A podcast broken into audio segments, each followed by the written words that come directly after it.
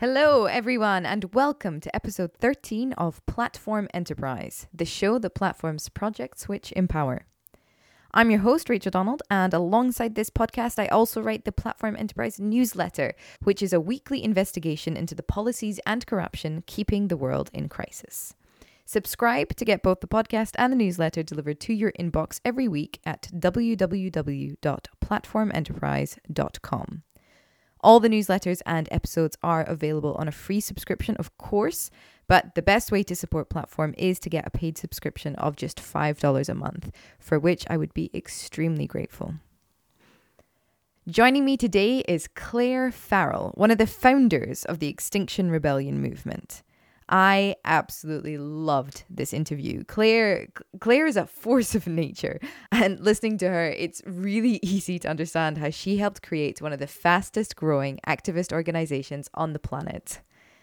In today's show we discuss climate change, uh, capitalism and Clare goes into great detail about XR's quote unquote race problem. This is an awesome conversation, and I, I, really hope you agree. If you do, please show the podcast some love and leave a five star rating before you go. All right, thank you so much. Enjoy the show. Thank you so much for joining me today on the podcast. Thanks, love. Nice to see you. when we like spoke on the phone and introduced ourselves last week, you were talking about the fact that you're going through the the process of having been arrested and being tried in court. Yeah, right? yeah, yeah, yeah. How's that going? Could you, for maybe people that don't know what's what's going on in the the UK XR branch, could you explain why it was you were arrested and and why it's particularly uh, disappointing considering the pandemic? Yeah, sure. Well, um, you know, masses of people have engaged in non-violent civil disobedience, and uh, I guess like a uh, mass scale non cooperation with the state, really, as part of our work. And then the cases that have just been brought recently have been put through the court system as the UK has gone into quite a serious state of lockdown. So earlier in January, a case involving myself from October 2019 so there's quite a backlog in the court, mm. came up for trial. And I went to attend in person in court, and several other defendants came online on screen. Mm. I know there are people working to garner support basically for our charges to all be dropped or, you know, for cases to be dropped in light especially of the fact that i mean there's a pandemic it doesn't seem necessary that something to do with such a minor offence as sitting in a road is mm-hmm. taking up court time at a time like now, or drawing people out into public transport or into public buildings when it's not necessary. But more importantly, I think you know there's there's a different way to look at this, which is that as the hosts of COP later this year, what does it say to the world that a very very successful part of the climate movement, which has significantly changed people's perception of, of of the scale of this problem and the urgency of it if you're putting those peaceful people on trial in a pandemic as the leaders of COP, it's not actually a very good look, is it? What does COP? Uh, what does COP stand for? COP is the Conference of Parties. So it's the climate negotiations that happen every year internationally. This is COP 26. So hopefully you can tell from that number that they don't work. The UK should have hosted it last year, we postponed it because of COVID.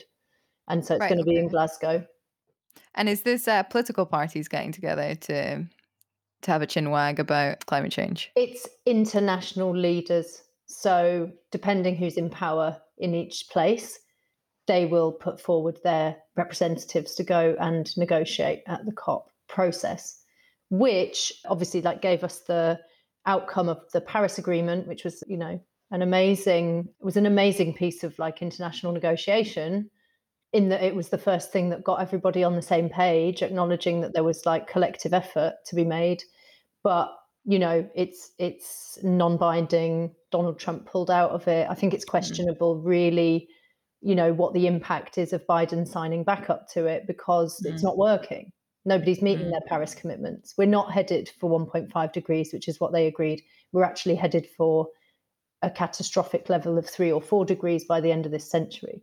So wow. it's not working at all. So, you know, there, there are major questions for me about the way this is being dealt with. But ultimately, the UK, you know, Boris Johnson, people are going to be looking to this country to do a good job of hosting. And the UN report that's just come out saying where the highest levels of concern are about climate change, UK is right up there. It's one of the most concerned nations on earth.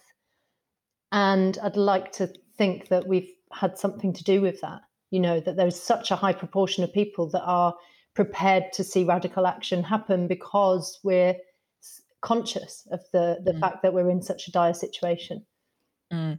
And you do you believe that that concern is not reflected in the House of Parliament, considering the willingness to arrest and try not peaceful all. protesters? Not right. at all. And it's not just the criminal justice system, which needs to not be fucked with, right? It needs to be rigorous. it, it needs to be serious it can't just it can't just bend to the whim of any old person that thinks their cause is important enough that they should go and break the law right that's fine but actually when you look at what this government is about i mean it's it's about corruption it's about hurting poor people it's about austerity it's about lies it's about it's about corruption it's about rot and filth it's not mm. about helping anyone and it's certainly not about helping people in the global south or young people all over the world, including in this country. Absolutely. It tends to be about uh, helping a, a, very small minority somewhere at the top that nothing trickles down from, shockingly. Yeah. well, I mean, you know, I wonder how much people are going to put up with. And I think George Monbiot is doing a great job this week of saying, you know, Boris Johnson wouldn't have a political career if the media weren't so fucking corrupt. Because mm. it's you know, they've handed out contracts to people during COVID who don't know what the fuck they're doing. They've given money to their friends who have totally a different business model and said, Can you help us do, you know, procurement of life saving equipment? And they go, Oh, thanks very much. Give me, you know, a couple of million quid and I'll just spunk it up the wall because I don't know what I'm doing. And they go, Sure, here you go. You know, I mean, that is corruption. That is corruption. And uh, the only reason they get away with it is because there's almost no media attention that says that that's what it is because everyone's in bed with everyone else so it's it's it's terrifying actually when you look at what we're up against because there's almost no decent information i want to stay on that actually before we go back into talking about the money strike because immediately when i thought of you know the the kind of media outlet that would hold the government accountable you know, you can't help but think of The Guardian. But I've noticed in the research that I've been doing, the, the Guardian has taken somewhat of a of a problem with XR and has released a series of articles over um, the past year and a half or so about uh, intersectionality in XR, about race in XR, about class in XR. What do you have to say about the fact that they've been so keen to to come down on, on a climate movement? Yeah, well, I think it's a great question. I mean, I don't think that people should just out and out support a flawed movement without criticism, you know, because their cause is noble, if it appears that they've got some stuff wrong, right? So I think XR, certainly in the UK, and and uh, the kind of leadership or the foundation, the foundational membership of it, we're all for a bit of criticism and trying to speak to our critics as well and understand what we can do better. I think there's something about the the environmental movement, right, which everybody can agree in in all over the world is in in a lot of places it's very white, but I think mm. possibly more importantly, it's overwhelmingly middle class. Right. So it's not a great excuse but it's true that we are low hanging fruit are middle class environmentalists and those are the people with the resource and the capacity to come on board very quickly and go yes and when we set up i think it felt clear to me that there were a lot of people who were just waiting for permission to do something that seemed reasonable in in in proportion to the situation And those people were already engaged. And a lot of those people are middle class people. mm. um, not all of them, however. And I and I have to say that I'm I'm disappointed that people who put this analysis on on our movement are not also talking about the fact that lots of other movements are made up of middle class people, right, who've got enough time and resource to be able to apply themselves to doing work outside of work, mm. which is what this is, right? This is just work. I think we've tried really hard to make systems and processes that in, invite people in and offer people some um, small amount of support for mission critical work as well, which the way that those systems were designed at the beginning were to try and make sure that we didn't just have like a paid membership of, of management and then a massive volunteer base who are unpaid. Right. Which we tried hard not to replicate that model. And I know lots of other groups on the left that are just basically set up like that, where the free workforce of volunteers are also the people that put money in every month. Mm, and they are also then, relatively speaking, feeling exploited by a team of hired professionals that tell them what to do, right? So we yeah. tried not to do that. um, it wasn't perfect, it's not been perfect, but we have had a lot of these considerations to try and make sure that if you're a single parent, for example, and you want to come and give your time to the movement, that you know in the beginning we were able to like support lots of different people on a needs basis. So no one got a salary but people had access to some funds to help them with their living costs so right, that okay. they could ditch their career and come and work for us in theory or whatever. So that was something important that i think is little known. I think the other thing that people don't know about xr uk which is a shame and which we've not done a good enough job of communicating but also you know when you when when you're trying to build these relationships with integrity it's not a pr gig from the outset, we had a commitment to working with a group called Stop the Maangamizi. We charge genocide, we charge ecocide, and they're a Pan African reparations group who are based in London partly. And my, my connections with them are with people who are also here in London. And so, in a lot of ways, we've tried really hard to dedicate ourselves to something which I think is much deeper than diversity and inclusion work, which is reparations, reparatory justice and trying to engage deeply with the needs with the needs of of of black people. I think what's difficult is that we have found it really hard to to mobilize a diverse section of uh, the population. I think people are very fixated on a photograph.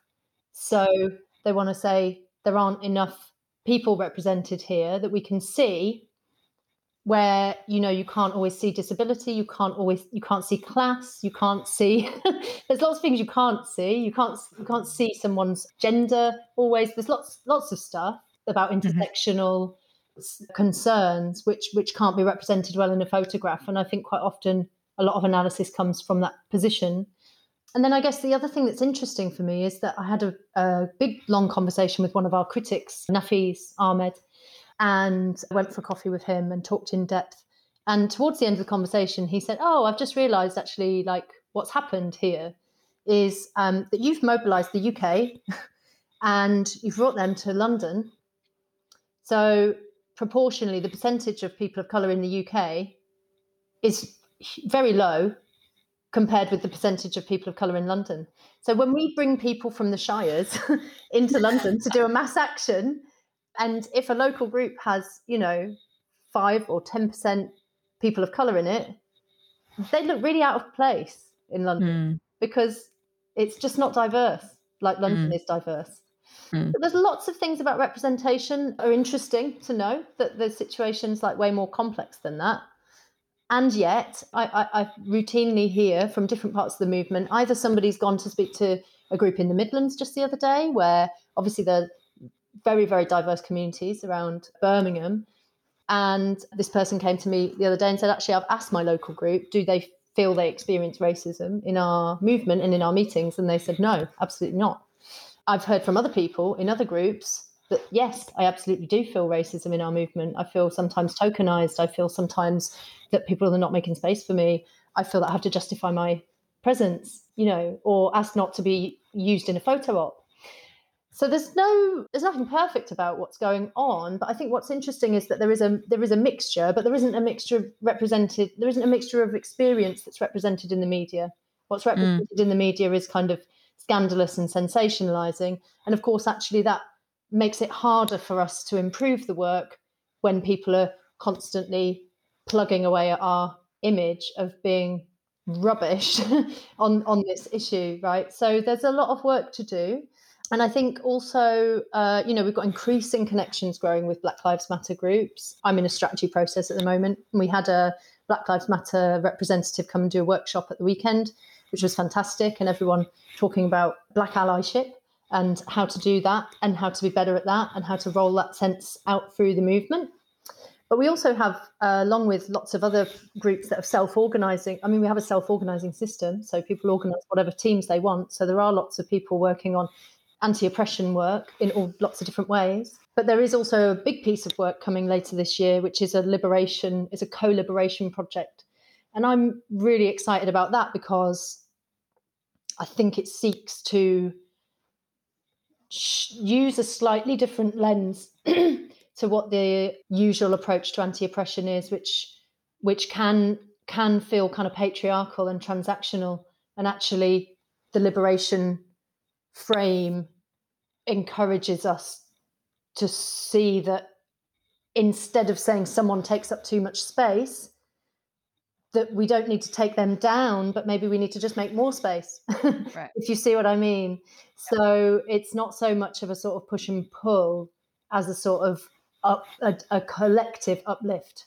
And I'm really excited to see what comes with that, but it will require like a lot of co-learning and unlearning and education throughout the movement and stuff and and then it's and then for me as a media team person it's like how do we how do we represent this without tokenizing it and right. doing what i think some people in the movement want to do which is like me- take an action and then go see we're doing it yeah. um, because they actually want to feel better because mm. they feel bad about our about the things that are not right and about the, the representation that we get in the media on these on these issues. So so it's it's complex and like we're you know we're we're deeply embedded in trying to in trying to improve things all the time. Yeah. What do you think is the or did you perceive a difference in, in when the the kind of barrage of criticism came came towards xr did you see a difference between the people who just wanted to critique and sensationalize, sensationalize, and people that wanted to critique in order to enable XR's evolution? Yeah, well, I guess um, it's hard to say. I mean, I think that uh, I think that some of the criticism comes from a good place, but I think it also sometimes comes from a place of like we know best and you're getting it wrong so we're going to tell you that you're bad and that you're wrong and that's, I find that kind of attitude of some of it quite unhelpful. Like I've not really gone, I've tried not to go out into the world as a, as a person in XR and say, oh, I've worked it all out. Here's the answers. This is what we should be doing. This is what you should think. And, you know, I've got all the, I've got the solution. So there's, there's, there's, there's something about the f- way that we work and the way that we set up, which was, I, I think, designed to celebrate and support curiosity and accept that we don't know everything and that we don't have all the answers, right? And we didn't want to come out and say, look at all this big complex mess. We've got a simple answer. Here you go. I, I understand that's a bit of a paradox because we do have a simple answer, and that is participative democracy. and and our three demands are quite simplistic. And I think that's part of something that works really well for us in terms of communications. But I would say, in the spirit of not saying that we want power ourselves and not saying that we've got all the answers ourselves. I mean, I thought that it would carry through really obviously to people, and it obviously hasn't, that by having representative, participative political process would have would see immediately a, a balanced representation for people who are marginalized in our society today. So if we had a citizens assembly with teeth, as you as you might say, with a legal legally binding capacity, you would have like gender balance that matches the country. Mm. You would have balance of people on a socio-economic basis, whether that's to do with race, religion, class, gender, sexuality, anything that you can embed in these set of rules, you would have all those people represented. So mm. from the outset of like having our third demand met, you would have the highest opportunity, I would say, for political inclusion and justice. And I presumed that having that as our goal to give that power to other people that we don't know mm-hmm. would be seen as something that was like ultimately seeking a highly justice orientated outcome.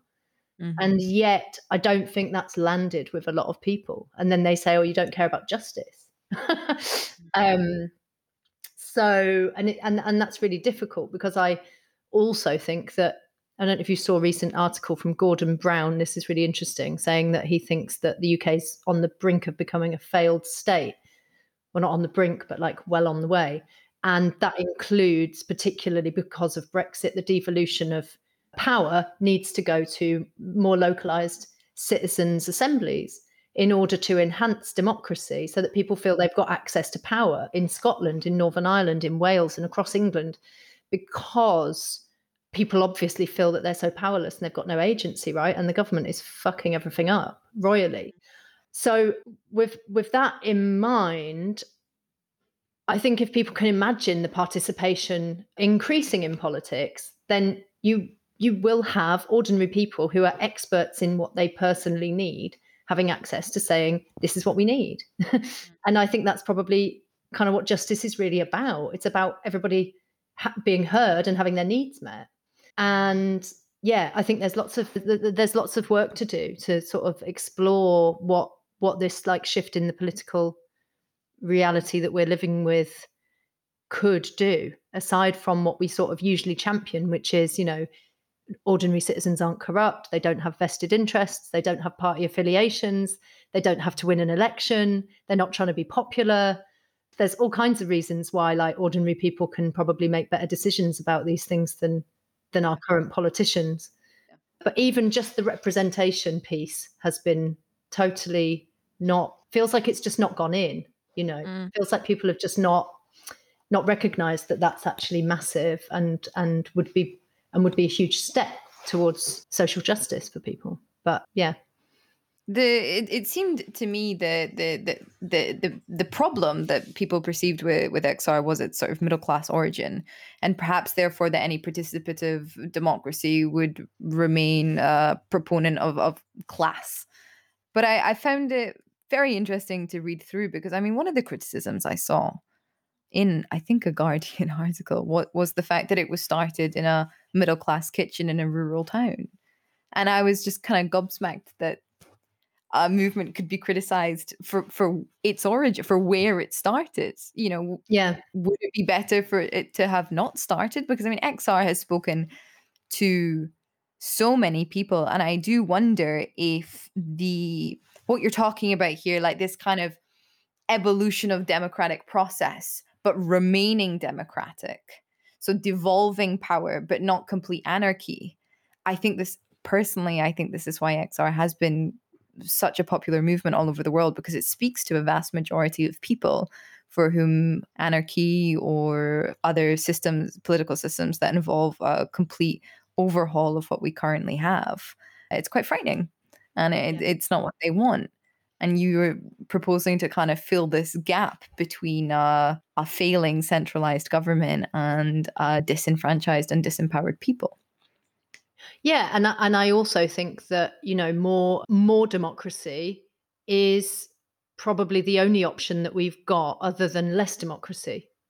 Mm. The position that we're in, the conditions that we're facing, and we also launched on this was, you know, res- resource scarcity, increasing hostility between nation states, increasing propensity for people to vote for a strongman leader, increasing sort of nostalgia about mm. make America great again or whatever it is. The conditions are ripe for fascism. And a lot of signs have been showing for many years that there are ripe conditions for fascism in many places. And people love to say never again about the war. And about fascism.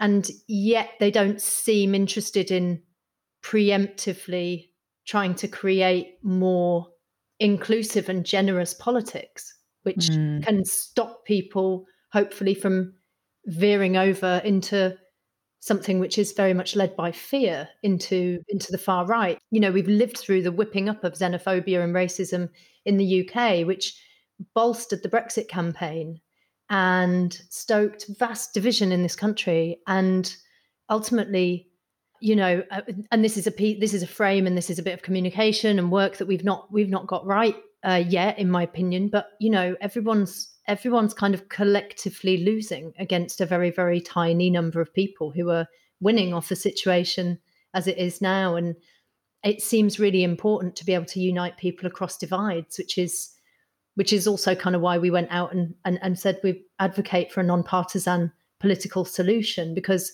it, it doesn't really matter whether you like each other or not. If you want to survive you've got to work together right now. That's the kind mm. of situation that we found ourselves in. And it is necessary to try and bring everyone with you right? And not go around pointing the finger and blaming and shaming and saying well i don't like your politics so i'm not going to talk to you no, no, no. Mm-hmm. it's mm-hmm. we've got to be way more grown up than that and mm-hmm. way more able to listen than that and way more able to understand that like people's values are often not as far apart as they seem right and i think that's the that's the other key thing about the the assembly which i don't think people understand well which is that it's the the, the thinking behind an assembly is that you have deliberation so at the moment our politics is combative it's like people having a debating society over some old boxes, right, in an old Hogwarts type room. Yeah. And and it strikes me that like when you learn to do debating, if you're I mean, I didn't really understand all of this until a little while ago when I got invited to go to a debating society. I got there and I was like, I don't know how to be in this space, right? I don't fucking belong here.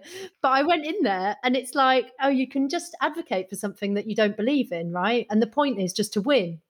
Yeah. It Doesn't matter what you think. You just, and if you win, you leave thinking, yeah, I won, even if what you were on the side of was actually abhorrent, right?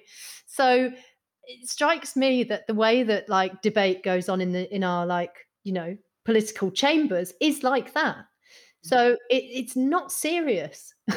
It's not actually serious about fixing problems for the best for the greater good. It's it, it's actually about like winning and losing. Mm-hmm. and deliberation is not about winning or losing because it's about trying to find the best way through a complex situation. And when you find a group of strangers put together to do that work, uh, the evidence suggests that that empathic work that they have to do interpersonally with each other, getting over their divides, mm-hmm. letting go of some of their judgments of each other, at the end of a long process of working in an assembly together, you have people that realize, oh my God, I used to be.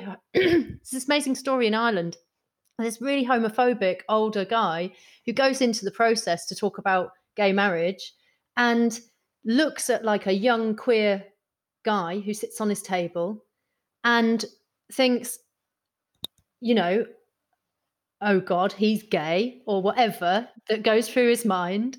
And at the end of the process, comes out in an interview and says, This kid is like a son to me. I've been homophobic my entire life and I've realized why. And it's because I was abused. It's because I was raised that way. I fucking hated gay people all my life. And it's disgusting. And I've changed because of this process. So it's like mm-hmm. personally transformative. And because it's like an empathic process, it tends to create progressive and very humanistic kind of outcomes and policy suggestions.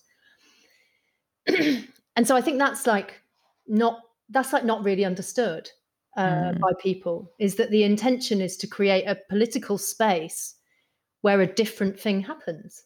Mm. Not talking about people going and having an argument about like, what's right and wrong or what's the best thing for the economy.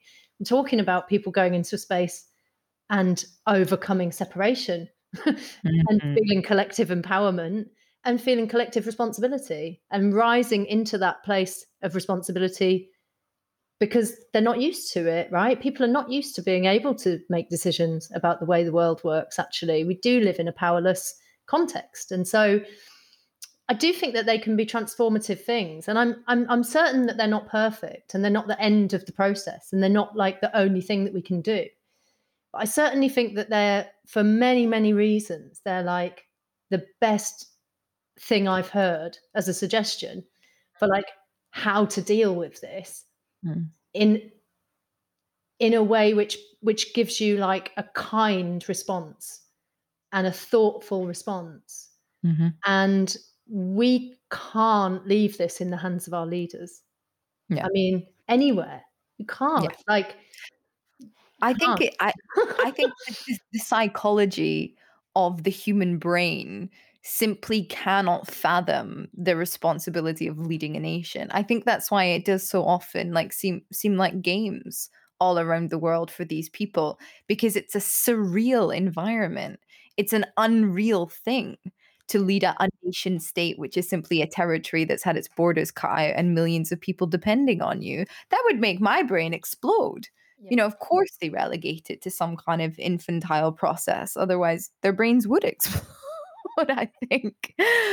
One thing I want to ask on, on that with the democratic assemblies is because you've been involved in you've been involved in activism for, for years and years and years and deep in XR. And so have you seen, have you had the chance to see the climate movement be the springboard that propels people from from two different political sides or from completely different ways of life into an empathic relationship as you say. Have you seen the climate movement as something that's been able to help people overcome their differences for for a bigger goal? Yes definitely. And i don't i was talking to someone about this earlier. I don't think although we tried to create a framing which presents you with a universal existential threat with the hope that we would kind of not alienate one side or the other in terms of the left right political divide. I think you know we've we've definitely got some liberal democrats. We've definitely got labour party membership and we've definitely got green party membership I don't know that we've actually properly mobilised that many Tories, to be honest. We've got some ex Tories, but they're not Tories anymore. and, and and they're quite interesting people to talk to, you know, that could say, I used to be a Conservative Party member and now I'm now I'm doing this. But a lot of them have a transition phase through like Green Party politics or something. Yeah. No, I, I think the the the the thing that I'm interested in, in a way, is like I don't know if you've ever seen like the spectrum of support as a as a way of looking at like support and allyship for movements. But um, it's important that we build a big base because we want to do a mass movement. But it's also really important that we've got like the soft support of quite a lot of people who basically, you know, will just advocate for what we do as like being being good work and they might not necessarily ever join us on the streets until the final hour when they finally go oh shit i better go and join them. Like there are those people they won't come until the very the very end but they might be more conservatively minded and they might be sitting at work you know with someone saying can't believe they did xyz and they'll go actually i can believe it. I think it's you know legitimate. We need to change the paradigm that we're working in. And actually you know it it's hard because everything about our culture now is like to do with separation, exploitation, oppression, you know, damage, harm, profit, othering, in groups and out groups, winning and losing. But we've just got to work together, folks. We've just got to sort that out. In a way, I feel like this also relates to one of the problems that we have with the way that the Green movement gets pitted against Labour movement. So by Labour, I don't mean the Labour Party in the UK. I mean like workers, unions, and stuff. Because my background's in fashion, and our fashion campaign ran a boycott, which was like stop buying new stuff for a year. I'm pretty certain that our little band of activists didn't have a very big impact on the fashion industry by not shopping for a year, right? I think it's unfortunate, perhaps, that some people that shop ethically shopped less. mm, perhaps yeah. that was a knock-on effect, which was which was bad. But I doubt it included vast numbers of people. But it brought the argument very quickly from people that work with garment trade unions, garment workers unions and stuff. You know, if you call for a boycott, that's bad for workers. So you can't be anti-consumption and pro-worker. That's what that surfaced was the fact that we can't apparently hold that paradox or that bind. We put that in binary, and then we put the green movement versus people that are working for workers, mm. and that's a problem that has mm-hmm. to be overcome because we can't allow ourselves to be put in competition with people that are fighting for a better life and better rights for people in you know our supply chains or whatever. No you're totally right you're totally right. I, I had somebody on the the show who said something brilliant. He was like cancel culture only hurts the left. You never see anybody on the right getting cancelled and you do not see the same in, in fighting in right-wing uh, groups and right-wing yeah. parties. And in fact how many right-wing parties are there? Just one you know? Every every country's got their one and then they've got their super right wing one you know like the, the yeah. brexit party or the the tea the teacup party or whatever it was in in the us and that's just like a bunch of fascists getting together and having some fun mm. um at the expense of many many people but there's just not that same infighting and that is how they stay in power because it's extremely easy on the left for us to infight and then see change because other people on the left want to listen. Like we do want to do better and we want a more social world and we want climate movement and all of this stuff. So if you want a quick fix, you're going to go and critique somebody else that's on the same political bias as you. And you know what? They'll change. All the while, right wing near fascists are in power everywhere because it's extremely hard work going and getting yeah. them to change. And there's no united front. Yeah. Yeah, and it's, we've been divided and ruled. You know, I mean, if people are interested in this, I'd really recommend they look up Ian Haney Lopez, um, an academic in America, who wrote a book called Merge Left, and I suspect that some of that work was really influential on people's campaigning in the in the US to to get the Democrats back in. I don't know if it was as successful or rolled out as as much as it as it could have been, because I, my understanding is that actually Biden won sort of not that strongly in an astonishing way, given the murderous death count that is Donald Trump's fault. The the idea being that like if you don't merge race and class as like get people to understand that they're that they're the, they're natural bedfellows you don't have to see yourselves as separated. I think he talks about like the class left and the race left, basically, mm-hmm. and how those people need to overcome divides in order to create a, a really powerful united front, which is mm-hmm. going to strive for a more just society. And yeah, his work's really his work's really compelling, and I think just the other day there was an article by um, the founder of Black Lives Matter the headline that's attached to it says, you know, we need to something like we need to work with people that aren't like us. So it's there's lots of people actually trying to like front this kind of message of unity and coming together and finding power together. But it's not um, it's not something that serves the media's agenda or the government's agenda. So it doesn't get as nearly as much airtime as it as it should because there are actually more people than you think who are calling for people to come together rather than infinitely divide each other into smaller and smaller categories.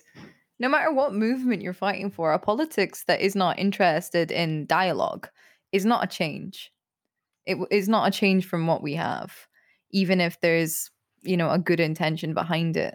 Ultimately, those things tend to to fall very quickly into another form of authoritarianism. And we have seen that with excellent left movements in history. Well, and also the other thing about movements that I think is important to mention here is non-violence.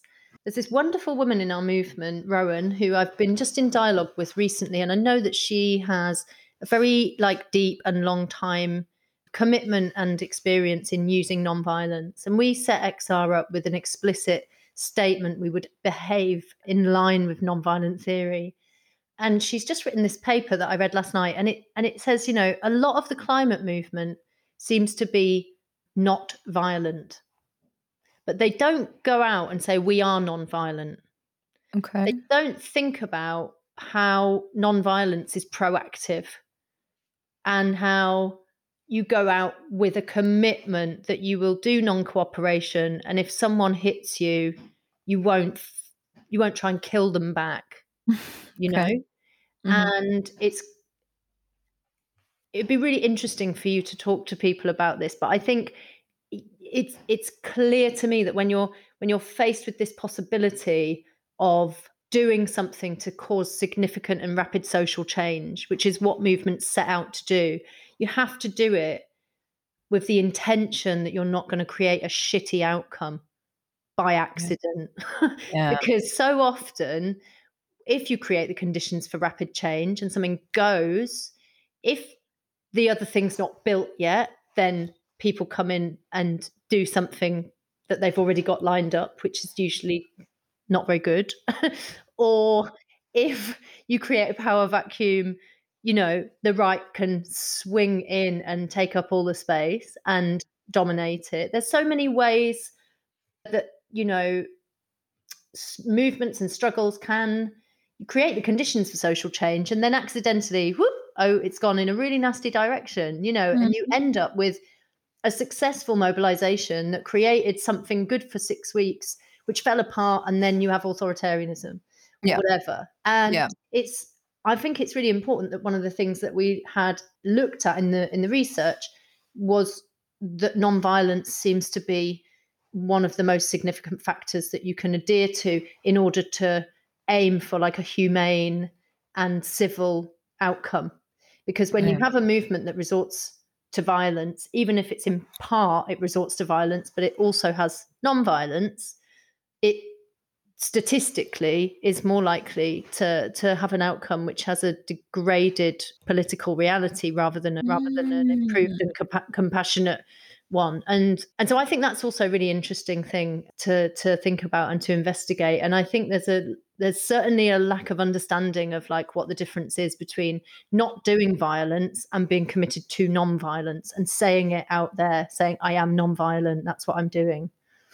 I want to ask you then there is a trend, and I say trend because I actually see it the most on social media. I don't see it particularly in active circles, but there's definitely a trend amongst young woke or activist or, or whatever, young disenfranchised people who are understandably so, to call for eat the rich and there is a lot of violence in on social media and on those spaces about you know the anger anger directed toward towards the wealthy towards capitalism etc mm. um, and it it's funny when you read a tweet when you see it happen a lot it starts to be a little bit concerning and i was wondering yeah. if you'd be interested in commenting on that considering what you've just said about non-violence as a foundation for a movement yeah well, I guess that's another thing that I think some of the people that have criticized us, as we were talking about earlier, have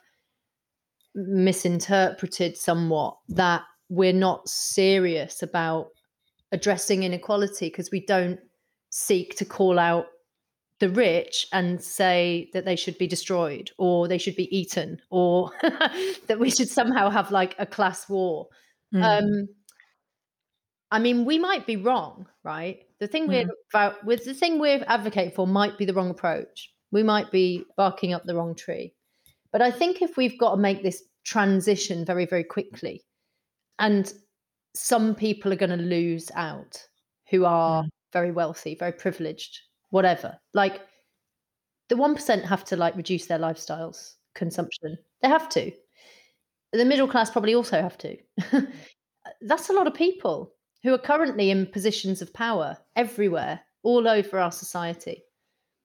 And so we have tried to set up set ourselves up where we're capable of being in dialogue with those people rather than being in combat with them.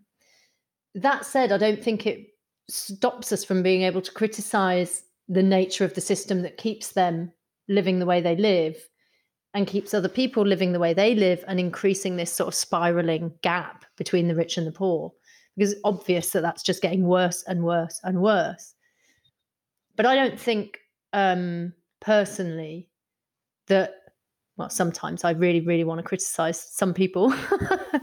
But i don't think that blaming and shaming people and declaring certain people to be beyond redemption just because they're winning at a system which is like rigged and disgusting and neo-colonial i don't think it's that helpful to make it personal when the problem is systemic.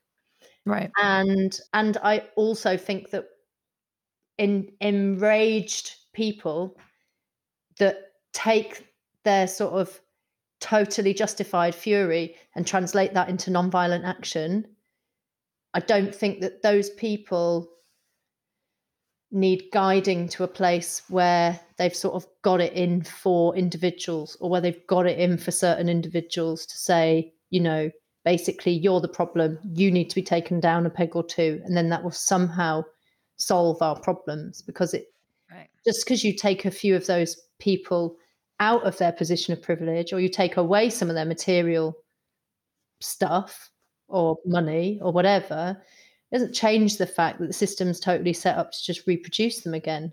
Yeah. And so, yes, I think that like most of the systems uh, of power that we have at the moment, in my in my awareness, are systems that reward psychopaths and narcissists and then proceed to celebrate them and tell everybody in the world, look at this wonderful person. You should be more like mm. this. mm-hmm. I've got a mm. friend who says, you know, it's sad, isn't it, that a lot of people would rather that their child grew up to be rich than kind.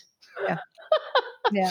like that's yeah. that's what we're swimming in. And I think and I think calling individuals out for that is not the optimum solution. Although it might be quite satisfying sometimes. And, mm. you know, occasionally I can't hold back and I say very rude things about people like Philip Green or Jeff Bezos or I mean, uh, you know, there are there are there are people that I have personal feelings about, but I I don't think that that's the basis of a campaign.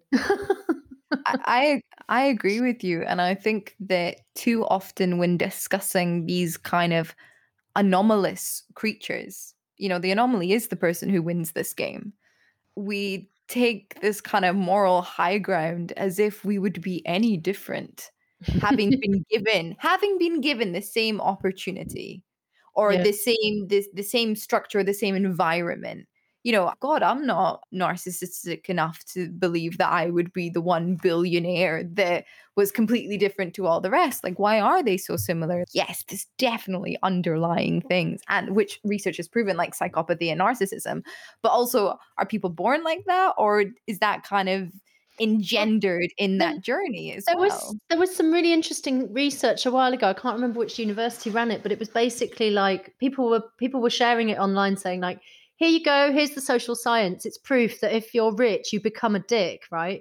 Basically that's what it said. And and it was and it was really i found it really amusing because uh, part of i'm sure that part of what it said was like in order to be able to deal with the scale of the inequality that you are on the top end of as mm-hmm. someone who's like let's say a multimillionaire you have to do something in your own mind to to reassure yourself that that's okay because you know that it's not so you so you convince yourself that you're a bit exceptional and then you convince yourself that you're slightly more exceptional and then and then you go down that road of like justifying why it's okay that you're super rich when you mm-hmm. know like tons of people have nothing. And the way that our society is sort of stratified also means that you can exist in that world and not see poor people, yes. not see people on the streets, and not see people who are suffering. And if you choose not to watch the certain news reports or TV or where it does get reported on, which is not enough, then you don't have to understand that there are like millions of children living in poverty in the UK who don't have enough to eat, even though we're one of the richest countries in the world. Like you can just ignore all of that stuff. Mm-hmm. And whilst at the same time, you know, go over things in your own kind of consciousness for like mm-hmm.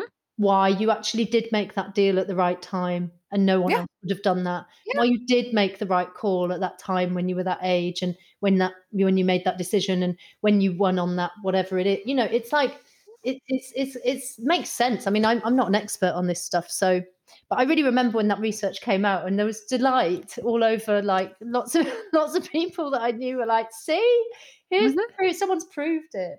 but that's rich is but, bad for you. but exactly and that's why you're so right what you're saying about like it shouldn't actually be personal it needs to be systemic change yeah. because the, the thing these people are suffering do you know what if you're a dick right no matter how many jets you own you're suffering on some kind of like moral or spiritual level well and- i think there is evidence that in highly unequal societies like the uk and america and europe there are higher levels of mental health problems and there are higher levels of addiction there are higher levels of, of, of severe social problems that, yeah. that people experience, which don't relate which do seem to relate quite quite clearly to yeah. the scale of the inequality right and I so mean, it's almost like the focus doesn't need to be on how rich people are the focus needs to be on the gap the absolutely. inequality gap like none of this is my like special specialist area, but but it's interesting. Policy needs to be like, and we'll go back to the we will go back to your specialist area, the climate movement. but like, I definitely think that policy needs to to relate the the two things like rich riches uh, and poverty you know when people say like oh cap billionaires wealth how about saying like okay you can't earn more than x percent of your lowest paid worker put that relation into law, put it into policy because there is a relation. And going after individuals for their mental deficiencies or emotional deficiencies is just not a solution that where, where we all win. And we're running out of time asking nicely. Yeah. Yeah, totally. And I think also if you go to like a systems based conversation or analysis and then have a, a real big look at like what's possible I think, you know, there's some people in the UK who've launched Money Rebellion, which is trying to advocate for tax strikes, debt strikes, taking out credit card loans and not paying them back. The possibility for exploration in terms of like what's going on economically is actually is actually vast. And, you know, if you look at well, you'll know about Kate Raworth's work on donut economics. Mm-hmm. That's actually yeah. being rolled out in Amsterdam. That's actually yeah. being rolled out in other cities. We're starting to see some experimental well, things that people could have seen as very experimental in terms of economics being mm. tested on the ground to see what happens, right? And to try and work out what what else is what else is out there. And mm-hmm. we're not looking at the money rebellion folks, it's not that there's a shortage of ideas. there's a lot of ideas and there's a lot of different ways that we could, you know, deal with exchange and trust and value and all of those you know critical things which are like part of what the economy is about right mm-hmm. so again i would just say that I, I wouldn't like to say that I've got answers to how to deal with these problems, but we certainly know some of them are really obvious, like vast inequality, and and and just encourage people to become like super curious about about what possibilities there are for doing things differently, because there's like there's just so much, and there's n- there's nothing in the sort of mass communications media world right now that I can see that is like serious about helping people to like situate themselves in a world which is rapidly changing, which is embedded in a deep, deep crisis, and where there's actually like abundance of like different creative, beautiful, thoughtful ways to respond. mm. But it, it's it's it's hard to see how we can share these messages kind of any bigger than we already are because yeah. um, there's so many there's so few channels and they move so slowly in terms of mm. opening themselves up to these conversations but i would really totally if people are interested in this stuff check out check out money rebellion and some of the people that they've been in, in dialogue with and and they'll continue to bring you know more and more people forward to to present their ideas because there's loads. Fantastic. What what else is Extinction Rebellion hoping to to achieve in in 2021? Well, I'm engaged in the moment uh, in a strategy development process, which is quite complicated and big, and attempting to pull together a, the participation of a, quite a large group of people, which is a bit of a like cross section of the movement. So that's kind of an experiment in itself. We've never done it that way before. I don't know how it's going to go. It's mm. definitely difficult always to write strategy on behalf of a, a mass movement that we've intentionally encouraged to work together who don't agree on lots yeah. of stuff. so that's interesting. And um, I know that people are really keen to get back out on the streets. I know that people are really behind the financial disobedience work for Money Rebellion. I know that loads of people want to do serious work on anti racism and alignment with lots of those issues, which we spoke about earlier, that haven't been visible enough and haven't been messaged enough by us. And so, yeah, I really don't know what the future is going to hold because at the moment we're like in a really nasty lockdown with a devastatingly shit government response to COVID that we've like, you know, and and we're just going into Brexit time, which I think everyone's somehow not managed to prepare themselves for mentally, yeah. emotionally, or practically. so yeah. I'm anticipating that we have, you know, lots and lots of issues with supply, lots of issues with export, lots of issues, people that I know that run businesses that can't. Uh, literally, the advice from the government last week was if you've got a problem with exporting from the UK to Europe as a British business, you should set up your business in Europe. You're joking. That's the official line, folks. So, you know, we're we're in this we're really in the throes of quite a lot in the UK, you know, in addition to COVID, which is massive. Um, and I anticipate that there will be like severe economic repercussions for what's just happened. And all of this stuff makes it quite hard to plan, I guess, what you're going to do as a as a as a social movement. But I definitely think that there is a decent appetite for more civil disobedience. I definitely think that we'll be back out on the streets later this year, but I just can't tell you the date. Like mm. in previous years, I would have said before COVID hit us, I would have said, right, we've got this plan. We're going out here, here, and here. Yeah. We're going to yeah. do this, this, and this. Yeah. Um, and I just can't, I just can't answer those questions like that anymore because we don't, we don't know right now when, when, when people are going to go back out and when people are going to feel safe to go back out. You know. Yeah. Yeah. I, if I was like we did an experiment once with this guy who came to do uh, some workshops with us and he asked us to like sit in a sit sit down and write down in our in our notebook like if you were the benevolent dictator of XR, what would you do? what would you what would you actually do if you could like boss around the whole movement and say what it should do and what it shouldn't do? Ah. And I find that quite a fun exercise to like think, right, what what do I think? You know, and it can yeah. really help you get clear. You think, right, you know what do i what do i think and then what what how would my ideas like shape the work of different teams that i don't work with or shape the work of my team in a way that i don't normally think of because i don't dream uh big scale enough or whatever. Anyway i found useful exercise. And i sort of did a bit of that the other day on my own and i thought Clare what is the most important thing? And i'm not on my own in thinking this because i think a lot of people in the strategy team think the same. I feel strongly that this year there's like a need for like a big push on mobilization. Because what we've done before is, you know, peak at certain point and then movements do this, they sort of contract, the energy goes down, and then you have another spurt and you go again and you do something big again. And so we're in a bit of a cycle of like, you know, rise and fall in terms of our presence on the streets and doing these big these big actions. And I feel like there's a load of work that goes on in XR, which is about like community building and people working together on different topics. There's people working on like local democracy work called Trust the People that they're trying to bring together like localized assemblies that are not about climate, they're just about local issues, just to like encourage people to meet and try and affect change in their area and be interested in participation in local politics. Mm. And and then there's the fashion team who are trying to do something like looking towards bringing together people from across the fashion system to, to look together collectively at like how to fix that system.